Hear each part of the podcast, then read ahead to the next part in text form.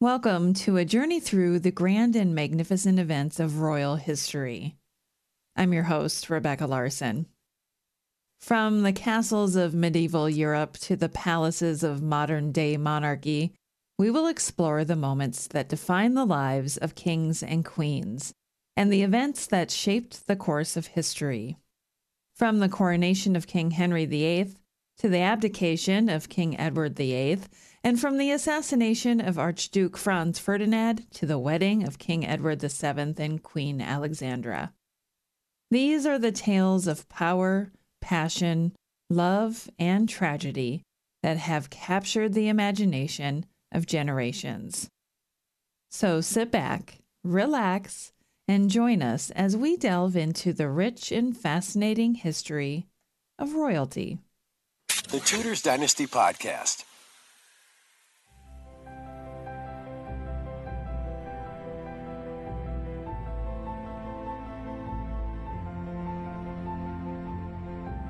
Catherine Howard was the youthful fifth wife of King Henry VIII, one of the most remembered rulers in England's history. In the beginning, Catherine was loved by the king, who was captivated by her beauty and charm. However, Catherine was not the virtuous queen that she appeared to be. Behind closed doors, it was revealed that she had led a life of debauchery and infidelity. Despite her misdeeds, Catherine could keep them hidden for a time. However, eventually rumors of her behavior began to spread, and the king's advisers grew suspicious of her. An investigation was launched, and the evidence against Catherine was overwhelming.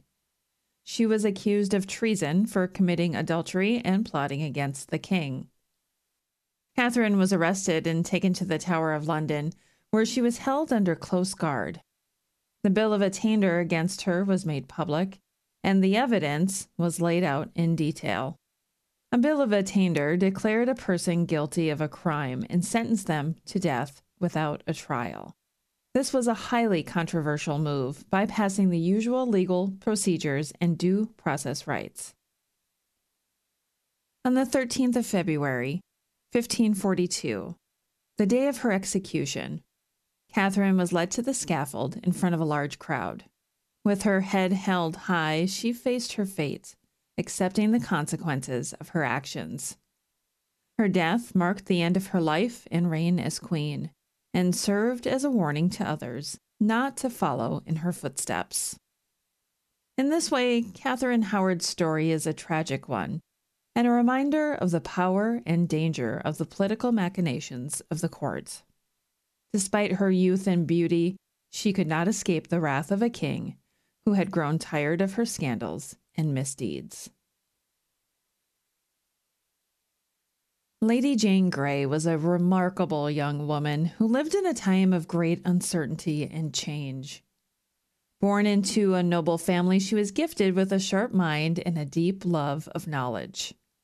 Her education in the classics and history had equipped her with the skills to navigate the complex political landscape of England.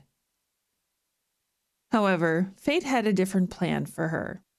At the tender age of 16, she was chosen by King Edward VI to succeed him as the ruler of England upon his death.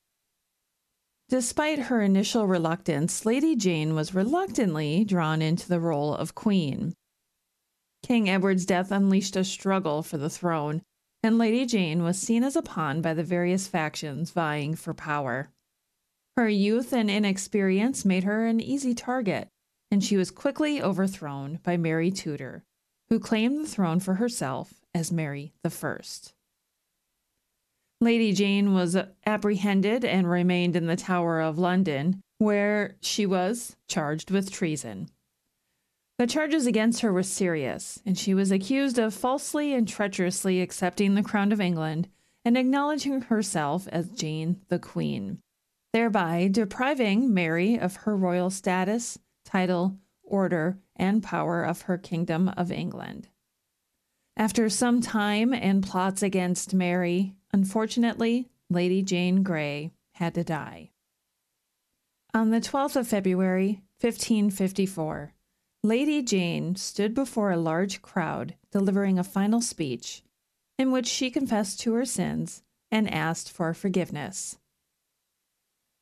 Lady Jane's death was a tragedy, and her story has become a symbol of the dangers of political ambition and the toll it can take on those caught up in its plans. Despite her youth and innocence, she was unable to escape the ruthless power struggles of the court, and her death serves as a warning to future generations about the high cost of political power. Her legacy lives on, a testament to her bravery and determination in the face of adversity.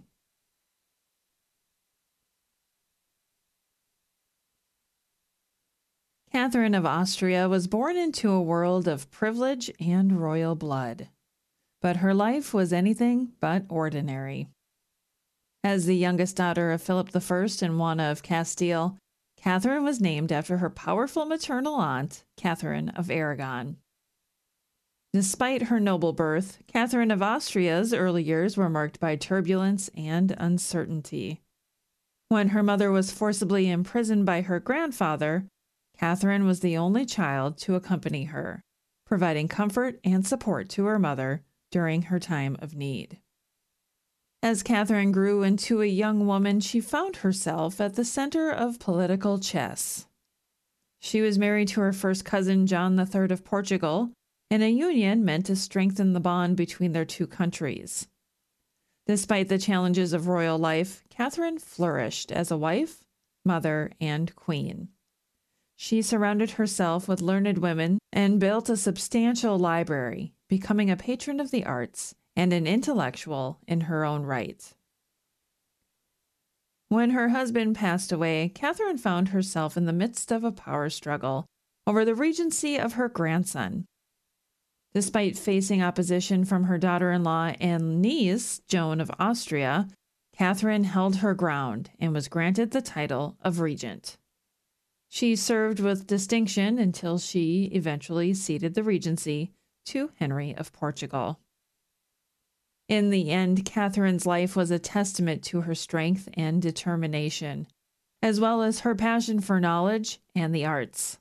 She died on the 12th of February, 1578, at the age of 71. Catherine's legacy lives on, inspiring future generations with her unwavering spirit and her commitment to knowledge and understanding. Once upon a time, in the land of Scotland, a princess was born. Princess Elizabeth was the first child of King James VI of Scotland and his queen, Anne of Denmark. Elizabeth was born on the 19th of August, 1596. She was raised in a royal palace surrounded by luxury and education. And at the tender age of 12, Elizabeth was already fluent in multiple languages, and her high royal status made her the center of attention for many suitors. However, Elizabeth was not easily swayed, and most suitors were quickly rejected. In February 1613, Elizabeth finally found her true love in Frederick V, Count of Palatine of the Rhine. They married at the Grand Palace of Whitehall, surrounded by all the splendor that the royal court could offer. They left for the Rhine two months later and had 13 children together. But their happiness was short lived, as their reign as King and Queen of Bohemia only lasted for a year. They were defeated by Ferdinand II, the Holy Roman Emperor, and were forced to flee from Prague. They found refuge in The Hague at the invitation of the Prince of Orange. Although they were safe, Elizabeth's life was filled with heartbreak and tragedy. She lost her husband in 1632 and four of her children soon after. Her brother, Charles I, was executed in England and the remaining Stuart family lived in exile in Europe. Despite all the hardships, Elizabeth remained strong and continued to care for her family. Years passed, and finally, the Stuarts were restored to the throne with Elizabeth's nephew, Charles II, as king. Elizabeth was invited to England and she finally returned to her homeland in 1661. She remained in England until her death from pneumonia in 1662 in London. Elizabeth was buried with all the honors befitting a queen at Westminster Abbey. Elizabeth's legacy lived on through her descendants. Her daughter Sophia was the mother of George I of Great Britain, and it was through Elizabeth that the Hanoverians claimed the throne. She is the ancestress to all British monarchs, starting with George I, and her story is a testament to the strength and resilience of the human spirit.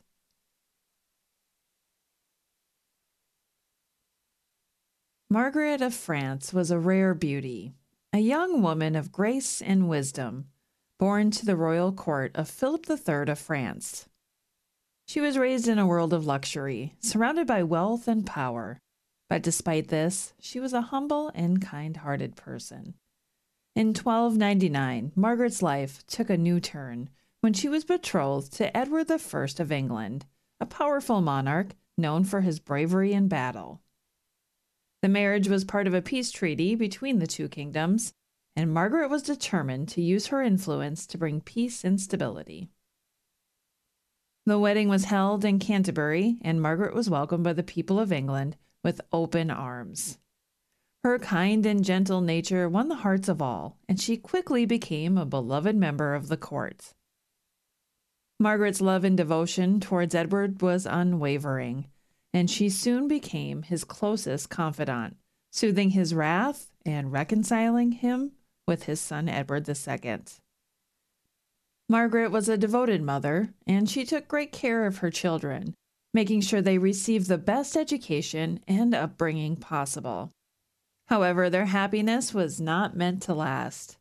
In 1307, Edward died while on a campaign to Scotland, leaving Margaret a young widow. Margaret was heartbroken, but she remained strong and continued to play an important role in the kingdom, using her wisdom and influence to bring peace and stability to the realm. Margaret retired to Marlborough Castle, where she lived out the rest of her life. She passed away on the 14th of February, 1318, at the young age of 38.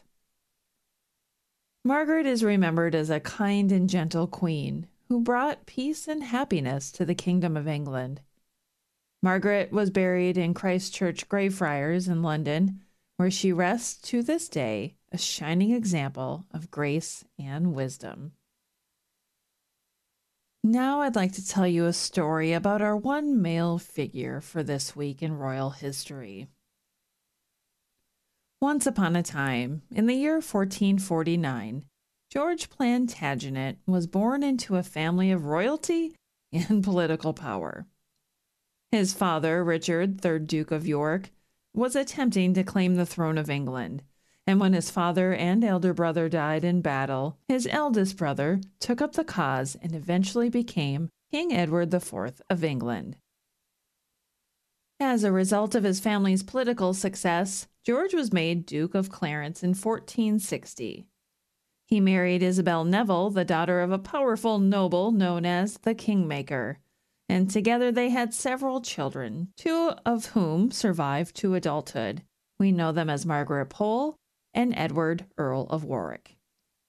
Despite his privileged position and advantageous marriage, George was not content with his place in the kingdom. In 1470, he and his father in law, Warwick, flipped sides and joined Margaret of Anjou in the Lancastrian cause.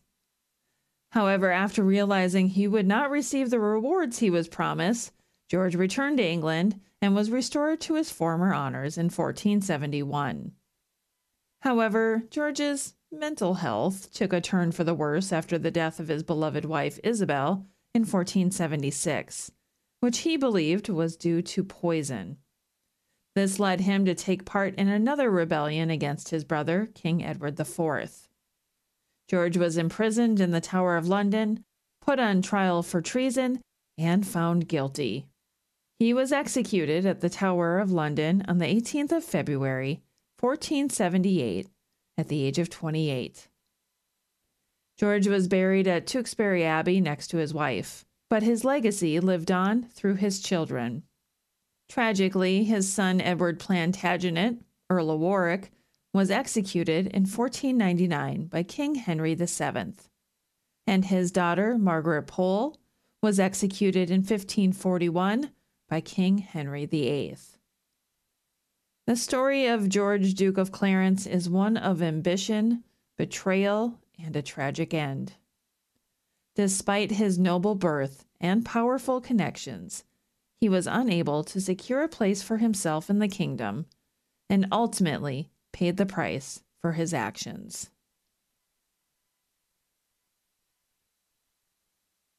And lastly, Mary I of England, also sadly known as Bloody Mary, was born on the 18th of February, 1516, at Greenwich Palace. She was the daughter of King Henry VIII and his first wife, Catherine of Aragon. Her birth marked a turning point in English history, as she would later become the first Queen Regnant of England and Ireland. Mary's birth was celebrated throughout England, and her parents, King Henry VIII and Queen Catherine, were overjoyed at the arrival of their daughter. Despite their joy, however, the birth of this daughter was also seen as a disappointment by many, as the couple had been hoping for a son who would secure the Tudor dynasty. Nevertheless, Mary was doted on by her parents and received a princely education fit for a future queen.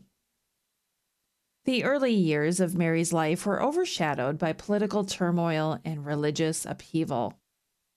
Her mother's marriage to King Henry VIII was declared invalid after the establishment of the Church of England, making Henry VIII its head. As Mary grew up, she became known for her intelligence and her strong Catholic faith. Her father's subsequent marriages and the birth of her half siblings, including the future Edward VI and Elizabeth I, created tension within the royal family and threatened Mary's position as the king's heir. Despite these challenges, Mary remained steadfast in her beliefs and her commitment to the Roman Catholic Church. In 1553, at the age of 37, Mary became Queen of England following the death of her half brother Edward VI. Her reign, which lasted from 1553 to 1558, was marked by religious conflict and political turmoil as she sought to restore the Roman Catholic Church in England. Despite the controversy surrounding her reign, Mary's legacy has been the subject of historical examination and debate for centuries. While her reign was characterized by religious conflict and political upheaval, her commitment to her beliefs and her determination to restore the Roman Catholic Church in England have made her one of the most memorable and significant figures in English history. In the end, Mary's legacy lived on, as the story of her birth, her life, and her reign has been passed down through the centuries, inspiring future generations and serving as a testament to the power of faith and determination. And so the little princess, born in Greenwich Palace, who was once considered a disappointment, went on to become one of the most memorable and significant figures in English history. Forever remembered as the queen who dared to follow her heart and her destiny. And that concludes this week in royal history. I'd like to give a big shout out to my newest patron, Melba V. Thank you so much for becoming a patron and thank you so much to all of your current patrons. If you would love to show your support and also become a patron, head on over to patreon.com slash tudorsdynasty. You'll get all kinds of freebies, early access, and so much more. And as always, thank you so much for listening, and thank you for your support. Until next week. Thanks for listening to this episode of the Tudors Dynasty Podcast. You can follow and support the Tudors Dynasty podcast on Facebook, Twitter, Instagram, and Patreon at Tudors Dynasty.